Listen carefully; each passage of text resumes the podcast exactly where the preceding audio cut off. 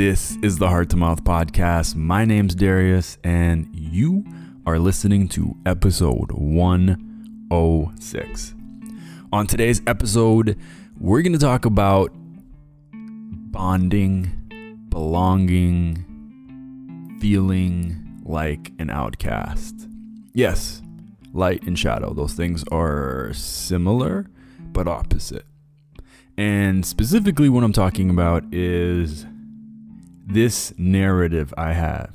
I had, I sometimes still have, but mostly I feel like I'm working my way through it. And the narrative was specific to men. And I'm gonna I'm gonna call out Jennifer Mansell here because she came out with this incredible term called mantra, M A N dash tra, T R A, and I love it. And she uses it in in relation to um, women's heterosexual women's stories around men. For example, um, there are no good men left. Um, all the men in the city are assholes. All men want is sex from me. No man respects me. There's no conscious men. Or, you know, I am surrounded by incredible men. That's a mantra as well. And I want to, I want to, I love that term. And uh, I want to take that and, and flip it around and use it for me, a heterosexual man and the truth is, I have a mantra too. And my mantra was men don't get me. I'm like too sensitive for men.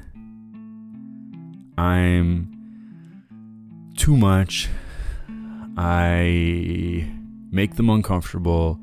I get too intense with my you know mindfulness stuff and my meditation stuff and um, it's hard for me to connect and relate to men. And so I consciously and unconsciously kept pushing myself away from men. And found clever ways to mask what was really going on. What was really going on is there was a part of me that was hurt, that felt that I did not belong. And my partner, Jen, and I have been talking about this a lot and been she's helped me see it in different ways and call me out in a loving way when she's like maybe that's just a story. Maybe that's your mantra. She never said that because she only came up with the term recently and i friggin love her for doing that. Um, but it was my mantra. And we all have a mantra and we all have a womantra not as catchy but you get it and the reason i'm bringing this up is i'm a couple of hours away from going on a cottage trip with a bunch of men. And in this moment, I feel comfort and I feel excitement. And I'm so open to connecting with these guys and laughing with these guys and maybe crying with these guys and going wherever feels safe and feels loving. And I'm so grateful for these guys, some of which are like my dearest, dearest friends, some of which I'm just getting to know through this trip. But I look around in my life and I see so many incredible men and so many meaningful relationships.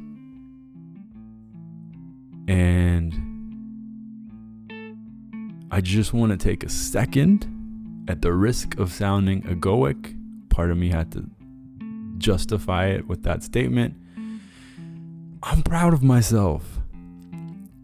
A year ago, I was in a very different place. Two years ago, even further out.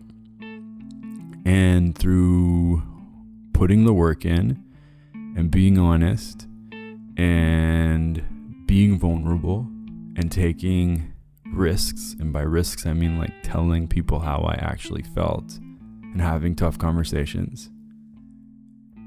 I've really shifted and I'm in a completely different place where now I feel like my life is just there's so many incredible men in my life. It's funny, it's like my my mantra story parallels Jen's mantra story because she went from a place of I'm like a year behind her from there are no men, no men are interested in me, no men find me attractive to I am surrounded by incredible men. And I think what's important there is it's not romantic focused. You know, it starts with just abundance and then the abundance can focus into like now I'm looking for a romantic relationship with a man, which I personally am not. But first it was just like accepting and acknowledging that there is love and respect and depth and hilarity all around me. And then saying, and there's a wall between the abundance and me. And that wall is a wall I put up, not a wall that's been put up against me. And that's the that's the irony. We get hurt, we put a wall up, and we say, wow, see, nobody gets me. But the insight for me was you can never belong, never feel connected if you don't show up. And the showing on part is takes work. It takes a risk. You might say something, you might try something, and it might not work out. But if you don't show up and you don't try, you'll never be loved. Because they'll never see you. The real you is never there for them actually to love. It's a, even if that version of you is love, it's not the real you. And so for me, I always felt like, see, they don't get me. If they actually knew me, they wouldn't care this much. And now it's like, hey, I'm good enough on my own. And if they see who I really am and they resonate, great. And if they don't, they're entitled to their experience. And somebody else will show up. And that's okay. Yeah.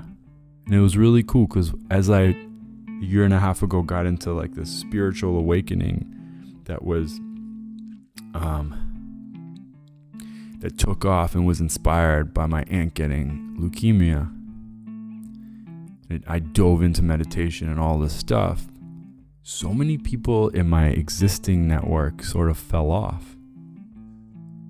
And that's not right or wrong. It's just different vibes, different energy. You know, they needed someone that was vibing at their energy. And so they fell off. It wasn't abrasive, it wasn't a big blow up. They just stopped calling, stopped texting, stopped hanging out. And that really hurt me but when I take a step up and look, that also just made room for other these incredible people that were vibing at my frequency. And now when I look at my life, I'm like, holy shit. For me and where I am, that was the trade of the century. The people that were allowed into my life because of that. So, this is the last podcast before the Conscious Cottage Men edition podcast tomorrow, uh, and perhaps another one on Sunday.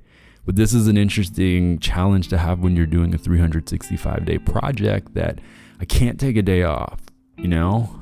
Um, I can, I don't want to. And so the initial idea was run into the woods with my phone and make a podcast. Uh, because it felt more comfortable. And now I'm like, screw it. Let's push an edge. Let's do a podcast with 10 guys in the room and see what happens. Because that seems to be my thing to try things and fail faster and grow. I like that.